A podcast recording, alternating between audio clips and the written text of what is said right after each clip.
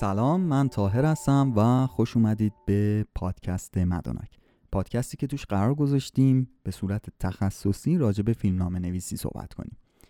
و این اولین اپیزود از فصل سوم پادکست مدانکه که همونطور که توی قسمت قبل گفتم قرار یکی از کتاب های مهم نویسندگی رو توش تعریف کنم. قبلا بهتون گفته بودم که می‌خوام تخصصی روی مستر کلاس ها کار کنم و حتی برای فصل سوم هم انتخاب کرده بودم کدوم مستر کلاس رو می‌خوام پیش ببرم و می‌خواستم مستر کلاس دن رو ببرم جلو چون البته ایشون نویسندگی رمان رو آموزش میده ولی خیلی پایه‌ای و اصولی راجع به درام صحبت می‌کنه که هم توی فیلمنامه میشه ازش استفاده کرد کلا قصه گویی رو به تو یاد میده.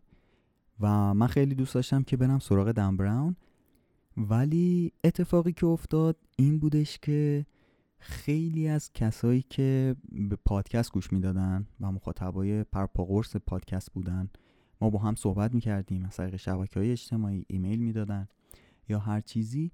وقتی که صحبت می‌کردیم می‌دیدم که خیلی چیزها و خیلی بحثای اساسی و پایه‌ای فیلمنامه رو هنوز بهش تسلط ندارن و اومدن دارن تخصصی روی اون چیزهایی که استادای مستر کلاس میگن تمرکز می‌کنن. مثلا ما یه قسمت داشتیم راجع به دیالوگ نویسی و توی اون دیالوگ نویسی سورکین داره راجع به مثلا ریتمیک بودن و آهنگین بودن و تاثیر آوای کلمات بر روی دیالوگ صحبت می‌کنه که یک چیز خیلی ظریف کاریه که حتی توی هالیوود هم خیلی از فیلم ها این رو ندارن. بعد برای من از مخاطبای پادکست متنشون رو میفرستادن می‌دیدم که مثلا پایه‌ای ترین چیز دیالوگ مثلا زیر متن نداره دیالوگ یا همه چیز رو خیلی رو داره بیان می‌کنه یا خاصه ای نداره ولی خیلی ریتمیک و آهنگینه. دیدم که خب این باعث شده که اصلا مسیر اشتباهی رو بریم. به خاطر همین تصمیم گرفتم که یک فصل رو بیایم خیلی بیسیک راجع به فیلمنامه صحبت کنیم و چه منبعی بهتر از کتاب داستان رابرت مکی. و تمام تلاشم هم اینجاست که اگر کسی خواست فیلمنامه نویسی رو از صفر شروع کنه.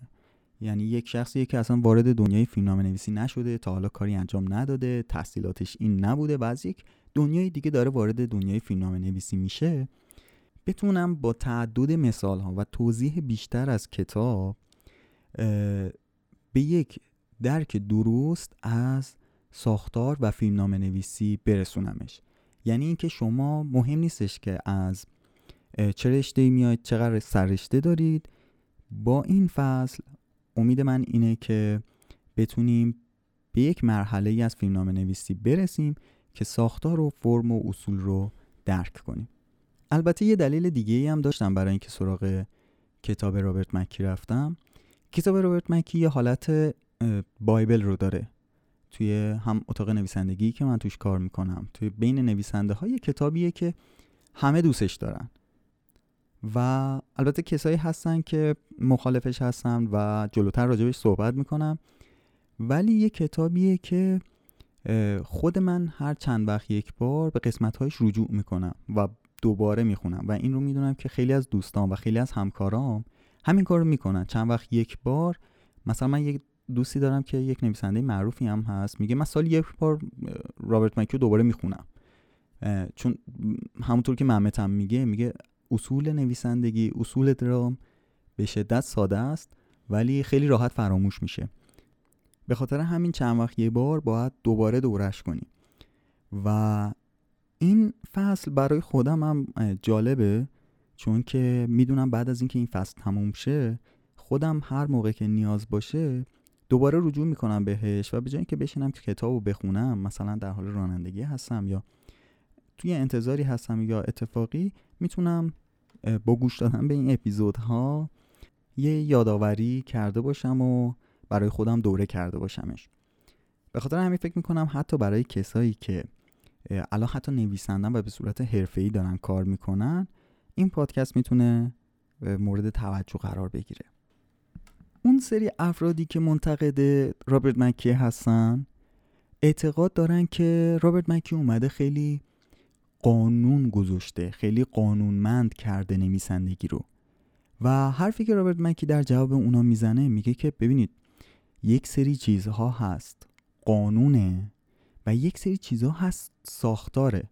به عنوان مثال قانون به شما میگه که شما باید این کار رو انجام بدی این کار رو انجام ندی. هر چیزی غیر از این برخلاف قانونه. ولی ساختار و اصول چی میگه؟ میگه که آقا این کار شدنیه. ما از این راه رفتیم و این کار کرده همیشه هم کار می‌کنه. این انتخاب با خودته که چطور از این راه استفاده کنی.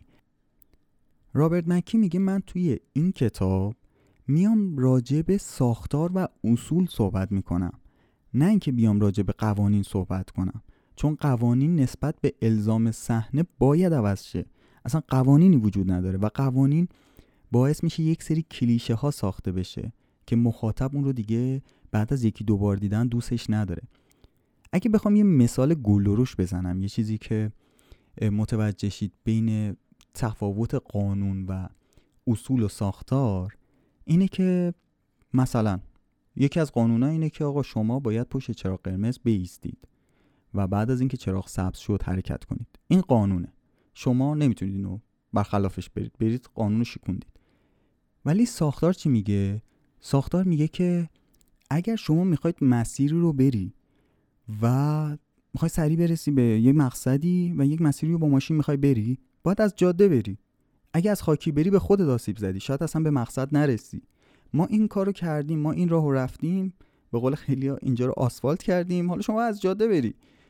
و حالا شما به ضرورتت می‌تونی چراغ قرمز هم رد کنی. مثلا نمی‌دونم یه خانم حامله است داره فارغ میشه. خب تو نمی‌خوای مثلا 120 ثانیه صبر کنی.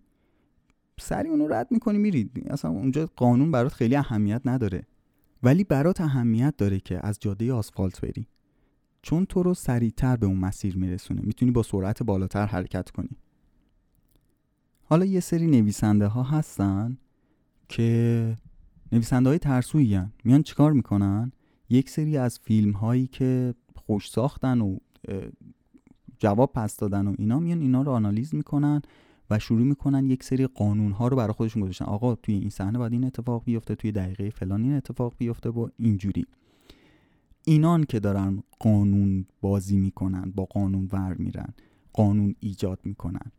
از اون طرف هم یه سریا هستن که بدون اینکه اصلا اصول رو بشناسن ساختار رو بشناسن بدون اینکه کوچکترین سواد آکادمیکی راجع به نویسندگی دارن میان این خطا رو میشکونن و میگن که آقا من می‌خوام آزادانه بنویسم و بدون اینکه فرم رو بشناسن میشکوننش و به قول رابرت مکی قوم اوسیانگران ولی هنرمند واقعی نویسنده واقعی از دیدگاه رابرت مکی اونیه که استاد فرمه.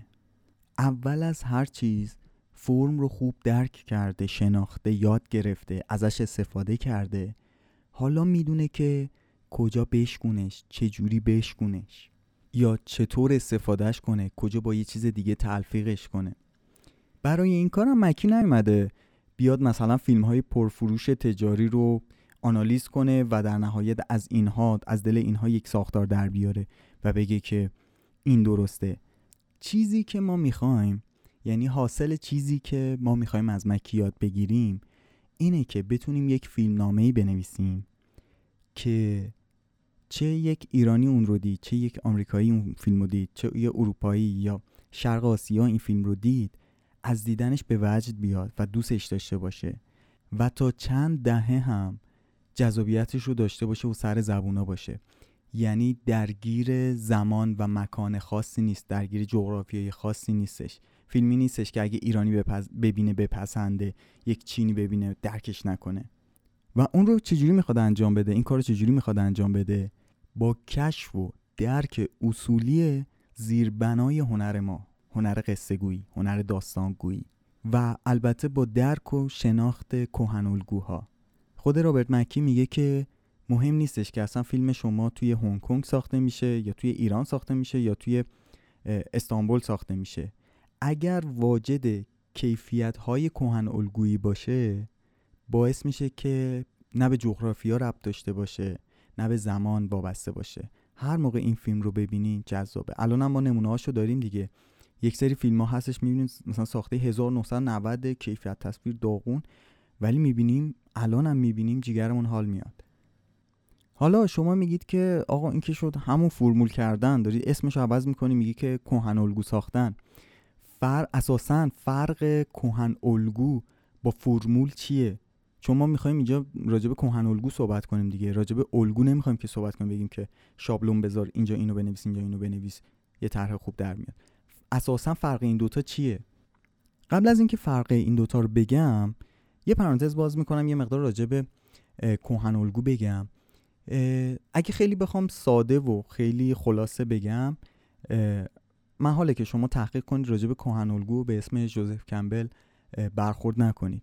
کاری که کمبل کرد این بودش که اومد تمام افسانه های ملل مختلف رو.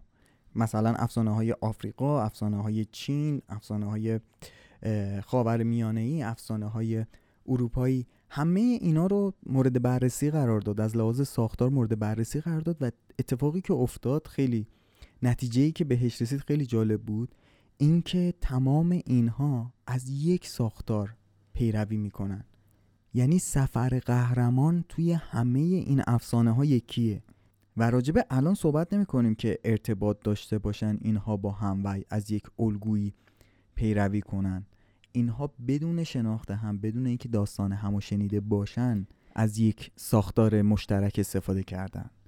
چیزی که در نهایت کمبل می‌خواد بگه این چیزیه که از ناخودآگاه انسان سرچشمه گرفته این ساختار. و به خاطر همین هر شخصی که با این الگوها روبرو میشه درکش می‌کنه و براش جذابه و قسمتی از خودش رو توی اون داستان می‌بینه. این پرانتز یه خود طولانی شد. پرانتز رو ببندم همینجا و بگم که تفاوت کهن الگوها با اون کلیشه ها با اون فرمول ها چیه؟ کهن الگوها میان یک تجربه انسانی فراگیر رو کشف می‌کنه. یه تجربه ای که همه انسان ها باش ارتباط برقرار می‌کنن. اون رو بر میداره. اول کشفش می‌کنه بعد ازش استفاده می‌کنه. اونم به چه صورت؟ با یک زبان هنری خیلی یونیک خیلی منحصر به فرد و با چاشنی فرهنگ قاطیش می‌کنه و یک اثری رو خلق می‌کنه. این اثر همه انسان ها باهاش ارتباط برقرار می‌کنن. چرا؟ چون که این برگرفته از کهن الگوه و کهن الگو برگرفته از انسانه.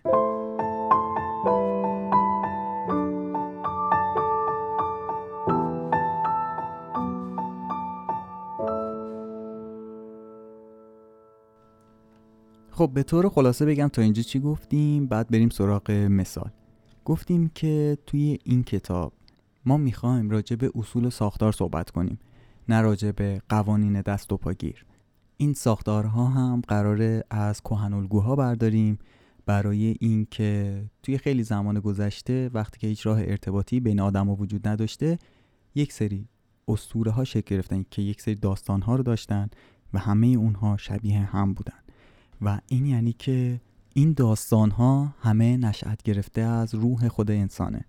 پس ما این رو محوریت قرار دادیم و می‌خوایم ساختار رو از روی اون برداریم از روی اون یاد بگیریم تا با فیلمناممون با داستانمون همه بتونن ارتباط برقرار کنن و خیلی بسته به مکان جغرافیایی یا زمان خاصی نباشه.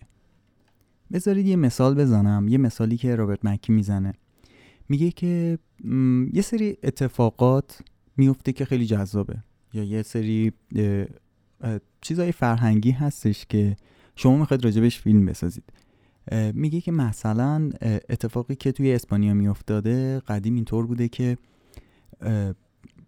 یه رسم خاصی بوده. من تو ایرانم قبلا دیده بودم که تا وقتی که خواهر بزرگتر ازدواج نکنه خواهر کوچکتر نمی‌تونه ازدواج کنه. حالا شما میایید اون رو دستمایه فیلمتون قرار می‌دید. ایده اصلی فیلمتون قرار می‌دید. فیلمی که ساخته میشه میایید از فرمولا هم استفاده می‌کنید تا اون رو جذابش کنید. ولی اتفاقی که میفته اینه که اوکی شما یه فیلم خوبم اصلا ساختید و برای همه قابل درکه. حتی کسایی که اسپانیایی نیستن هم این رو درکش می‌کنن و ولی یادشون میره. می‌دونی کیا خوب یادشون میمونه؟ اون دختر اسپانیایی که پشت خواهر بزرگترش گیر کرده بود و می‌خواست با معشوقش زودتر ازدواج کنه. اون خوب یادش میمونه. اون سالها این فیلم رو یادش میمونه. ولی ما یک چیزی می‌خوایم. یعنی روبرت مکی میگه چیزی که ما می‌خوایم اینجا یاد بگیریم اینه که یک فیلمی بسازیم که جهان شمول باشه. و برای این جهان شمول بودن ما باید دست روی یک سری اتفاقات جهان شمول بذاریم. همین ایده رو هم میشه جهان شمولش کرد. ولی طوری که بیایم از کهن الگوها استفاده کنیم و تک تک شخصیت ها اون زیبایی خاص خودش رو داشته باشن و ما کشمکش بین اونها رو نشون بدیم. حالا جلوتر خودتون متوجه میشید شاید الان یه خود براتون گنگ باشه. ولی تک تک کاراکترها اون زیبایی خودشون رو دارن اون یونیک بودن خودشون رو دارن و این کشمکش بین اونها رو میشه یک اتفاق جهان شمولش کرد که فارغ از فرهنگ همه بتونن درکش کنن و عمیقا باهاش ارتباط برقرار کنن و فکرشون رو تا سالها درگیر کنه. اساسا روبرت مکی معتقده که یک فیلم خوب یک فیلم نامه خوب دو تا شاخصه اصلی داره. اول اینکه ما رو وارد دنیای ذهنی یک هنرمند یک آرتیست بانوبوغ می‌کنه و باعث میشه که ما از دریچه دید اون به اتفاقات نگاه کنیم. حالا خارج از اینکه اون شخص حالا داره یه داستان صمیمی تعریف می‌کنه یه اتفاق حماسی رو داره تعریف می‌کنه تاریخی مدرن معاصره. مخاطب وارد دنیای اون میشه. و در خلال این روزمرگی که داره هر روز میره سر کار با یک چیز جدیدی روبرو میشه. و همش هم هی سورپرایز میشه هی قافلگیر میشه از چیزایی که داره کشف می‌کنه چیزایی که داره می‌بینه. و خاصیت دوم اینه که ما توی این شخصیت ها خودمون رو پیدا می‌کنیم. با کاراکترها همراه میشیم با کاراکترهایی که اولش اصلا نمی‌شناسیم. و در جریان قصه قرار می‌گیریم. و کم کم خودمون رو توی کاراکتر پیدا می‌کنیم و انگار زندگی اون رو زندگی کردیم. تجربه هایی که اون کرده رو ما هم تجربه کردیم و در نهایت با این تجربه زندگی غنیتری داریم. با احساس کردن احساساتی که کاراکتری که باش همراه شدیم احساساتمون اصلا پرورش میدیم. و این قشنگ یک تجربه زیستی جدید به ما میده که لذت بخشه. و رابرت مکی میگه که من توی این کتاب قراره و من توی این پادکست البته قراره به شما یاد بدیم که چطور این لذت ها رو به فیلم نامتون اضافه کنید چیکار کنید مخاطب این لذت ها رو تجربه کنید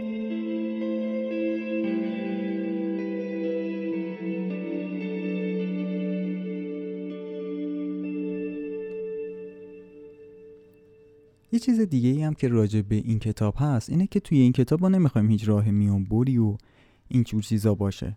ما توی داستان توی این کتاب توی این پادکست داریم راجع به این صحبت می‌کنیم که چطور خیلی دقیقتر و اصولیتر کار کنیم و دنبال راه میانبری نیستیم. از جرقه اولیه که به ذهنمون میاد برای فیلمنامه تا وقتی که فیلمنامه کامل شه همون قدیر زمان می‌بره که شاید یک رمان بلند زمان ببره. حالا خیلی ها میگن که آقا مثلا توی فیلمنامه بیشتر جاها جایی خالیه دیگه. مثلا برای دیالوگ انقدر از لبه یا کاغذ فاصله می‌ذاریم و اینا زود تموم باید بشه. ولی نه هم فیلمنامه همون پیچیدگی شخصیتی رو داره که توی رمان داره. پس یه چیزی هم اتفاقا فیلمنامه داره که خیلی زمان بره اینه که فیلمنامه بارها و بارها خونده میشه. و مهمترین چیز برای یک نویسنده اینه که بتونه با کمترین حجم صحنه کمترین حجم دیالوگ بتونه به صورت فشرده اون چیزی که می‌خواد رو بیان کنه. و این در حالیه که برای یک رمان نویس همچین چیزی نیست. به خاطر همین نویسنده هی باید بازنویسی و بازنویسی و بازنویسی کنه. و در نهایت اثری که به جا میمونه درسته که شاید حجمش کمتر از رمان باشه حجمش علاوه نوشتاری حتی که تعداد صفحه هم یکی باشه میزان نوشتن رمانه بیشتره دیگه. ولی همونقدر پیچیده است که یک رمان بلند پیچیده است. پس کاری که ما می‌خوایم اینجا انجام بدیم هیچ راه میانبری نداره و نیاز به تلاش و پشت کاره. اینو از الان بدونید. اگه اهل تراش و پشت کار نیستید و اهل مخصوصا بازنویسی نیستید خیلی جدی نگیرید و برید سراغ یه کار دیگه. یه چیزی یادم افتاد از دیوید ممت که توی قسمت آخر فصل اول میگه. میگه که اول من هر کسی میاد سراغم به هم میگه که می‌خوام وارد این دنیا بشم این عرصه بشم بهش میگم که این کار نکن. چرا؟ چون اگر به این حرف من گوش کنه به درد این کار نمی‌خوره چون این کار واقعا اذیتش می‌کنه. خلاصه اینجا باید کمر همت ببندید و آماده شید برای یه کار سخت اساسا سخت. البته یه چیزی هستش که ما رو گول می‌زنه یعنی همه رو گول می‌زنه. در این حد که مثلا برای خود من هزاران بار پیش اومده اقوام فامیل دوست رفیق اومده گفته که من یه فیلمنامه دارم که عالیه میترکونه فلان و این حرفا. ولی این اشخاص رو اگه بهشون بگیم که معمولا هم البته اینم بگم میگن زندگی نامه منو بنویس. ولی اگه به این اشخاص بگی که شروع کن نوشتن بهشون بگی که بشین بنویس. قاعدتا چند صحنه که برن جلو گیر می‌کنن. و اینجاست که کتابای نویسندگی به کارشون میاد. مکی میگه واقعا هم هیچ چیز عجیب غریبی هیچ نمی‌دونم یه رازی که توی صندوقچه باشه و این داستان هیچ قانون ناگفتی توی این قضیه وجود نداره. از ابتدایی ترین کتاب درام نویسی بوتیقای عرستو در طول تاریخ تا الان کلی کتاب نوشته شده و نکته اساسی اینه اگر شما نتونید با درام صحنتون رو پیش ببرید هیچ کاری نمی‌تونید بکنید. به خاطر همینه که درک درام اساسی ترین نکته تو فیلم نامه نویسیه نه فقط فیلم نامه نویسی اصلا دلیل اینکه من فصل اول رو با آموزش درام نویسی شروع کردم اینه که وقتی که شما درام نویسی رو بلد باشید می‌دونید چطور مخاطب رو جذب کنید. حالا دیگه توی می‌خواید فیلم کوتاه بنویسید می‌خواید فیلمنامه اصلا بنویسید نمایشنامه بنویسید اصلا می‌خواید رمان بنویسید. اگر درام رو درک کرده باشید می‌تونید مخاطب رو با خودتون همراه کنید. ولی ای وای از اون روزی که درام رو نشناسید و شروع کنید فیلمنامه نوشتن. هر چقدر هم. مکی میگه هر چقدر هم شما بیا ویژوال افکت اضافه کن نمی‌دونم صحنه های فلان اضافه کن زرق و برق بده به فیلمت در نهایت مخاطب راضی نیست. چیزی که ما می‌خوایم توی این کتاب راجبش صحبت کنیم اینه که به درک درستی از درام و پیش بردن صحنه شما رو برسونیم.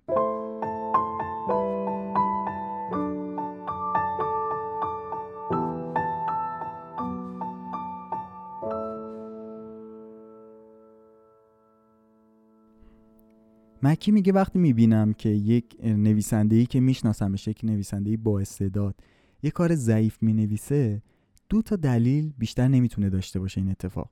یک اینکه یا درگیر یک ایده جدیدی شده ایده ایدئولوژی طور منظورمه یک طرز فکر جدید شده یک فلسفه جدید شده و می‌خواد اون رو توی نوشتش ثابت کنه. یا درگیر یک احساساتی شده که توی فیلمش می‌خواد اون رو بروز بده. ولی وقتی می‌بینم یه نویسنده دیگه یه کار خوب می‌نویسه تنها دلیلش اینه که می‌خواد به درک درستی از مخاطب برسه می‌خواد بتونه مخاطبش رو لمس کنه. یه چیز خیلی باحال دیوید محمد راجع به این قضیه میگه توی قسمت هدف درام توی فصل اول. میگه که وقتی که شما میاد یک طرز فکری رو یا یک ایدئولوژی رو توی یا یک فلسفه یا حتی توی فیلمتون بیان کنید شما دارید به مخاطب میگید که من از تو بیشتر می‌دونم. بشین من بهت بگم که دنیا چجوری کار می‌کنه. و این بی احترامی به مخاطبه. درام اساسا برای سرگرم کردن. یعنی یه سری آدم اومدن اونجا سرگرم شن حالا تو اومدی بهشون داری یک فلسفه رو تزریق می‌کنی. و میگه که مثل این میمونه که بری دندون پزشکی دندون پزشکی خوابیدی رو اون صندلیش داره دندونه تو درست می‌کنه. بعد بهت میگه که آره ما یه سری زمین هم هست شروع می‌کنه تبلیغات کردن برای مثلا مشاور املاک آقا تو اومدی دندونه تو درست کنی. اون بنده خودم اومده سرگرم شه چند ساعت. به خاطر همین این رو رابرت مکی هم میگه. میگه وقتی که می‌بینم که یک نویسنده با استعداد کار ضعیف نوشته دلیلش خارج از این دوتا نیست. یا درگیر یه ایدئولوژی شده که می‌خواد توی فیلمش بهش اونو ثابت کنه یا درگیری احساسات شدید شده؟ الان یه سری مطمئنم مخالفم میگن که نه آقا مثلا آقا باید از فیلم یه چیزی یاد بگیریم. یه سری هستن میگن که نه مگه میشه بدون جهان بینی و صرفا سرگرمی بریم جلو؟ نه حرف مکی اینه که اولا که وقتی که مخاطب وارد سینما میشه تمام دریچه احساسات خودش رو رو به سینما باز می‌کنه. دوست داره احساسات رو تجربه کنه و خیلی هم این رو تشنشه احساساتی مثل خشم مثل هیجان احساسات عشق شهوت می‌خواد همه اینها رو تجربه کنه. و وقتی که شما این تجربه رو بهش ندید سرخورده از سینما میره بیرون.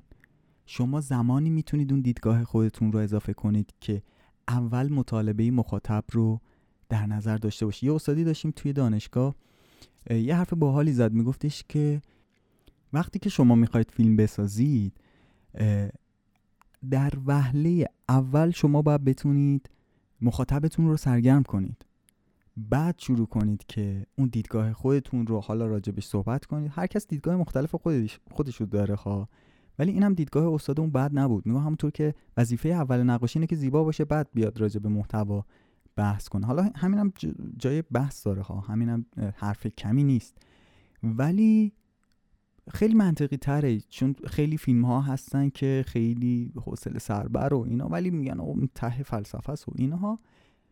حداقل می‌تونیم بگیم که دیدگاه رابرت مکی و دیوید ممت توی این راستا نیستش. میگن در وهله اول شما باید مخاطبتون رو سرگرم کنید. و این سرگرم کردن هم کار ساده ای نیست مخاطب ها وقتی کنار هم قرار می‌گیرن هوششون 24 5 برابر میشه. یعنی خیلی دقیق تر و ظریفتر کار شما رو میدن حتی میگن که آقا دیدی خود ماها تجربه کردیم که وسط فیلم آخرش رو حدس می‌زنیم.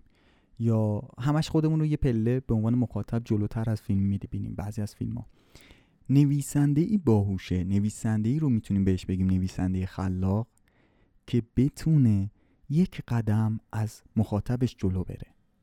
حالا منظور مکی از خلاقیت توی نویسندگی چیه؟ مکی میگه خلاقیت یعنی محل تلاقی فرم با محتوا. اینکه چه موضوعی رو توی چه قالبی بیانش کنی توی چه قالبی روایتش کنی.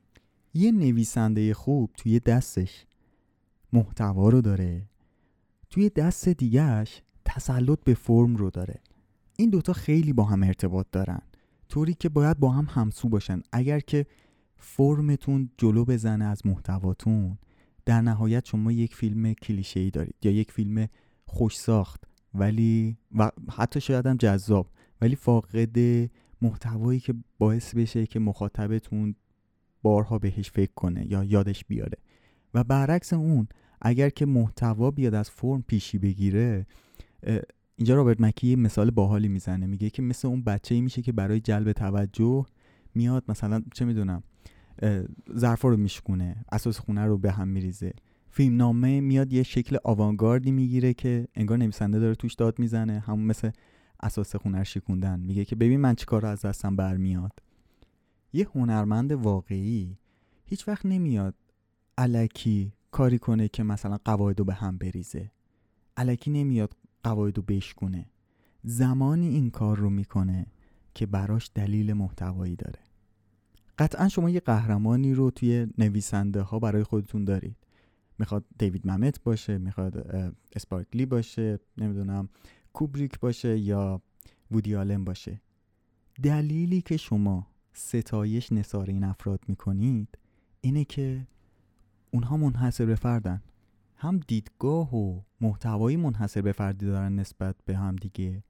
هم اصلا این تفاوت اینجوریه که میگه که اگر که بیایم خلاصه داستانشون رو توی سه خط بنویسیم و این رو به بقیه بدیم. کسایی که فیلم دیدن می‌تونن تشخیص بدن که این مال کدومه.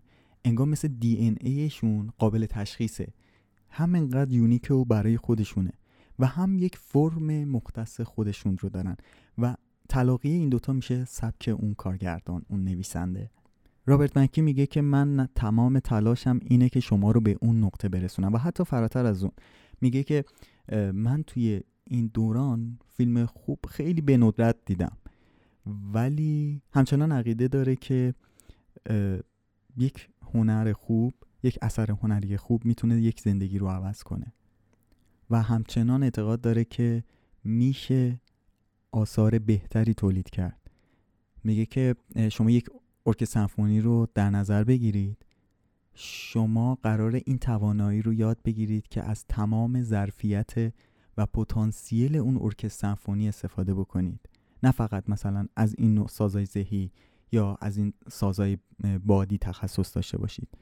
میگه اعتقاد دارم میشه از تمام همه این ظرفیت ارکستر استفاده کرد. و زیبایی خلق کرد. پس تمام تلاشم اینه که تبهر شما رو بالا ببرم تا شما بتونید اون دیدگاه یونیک خودتون به زندگی رو توی یک ساختار درست و یک فرم درست فراتر از کلیشه ها و ساختارهای موجود بیان کنید روایت کنید و در نهایت یه فیلم خوب ازتون ببینیم.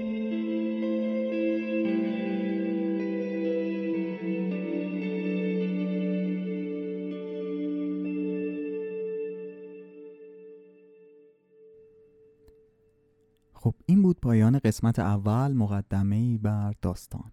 خیلی ممنونم که این اپیزود رو گوش دادی و تصمیم گرفتی که فیلمنامه نویسی رو خیلی اصولی و اکادمیک یاد بگیری.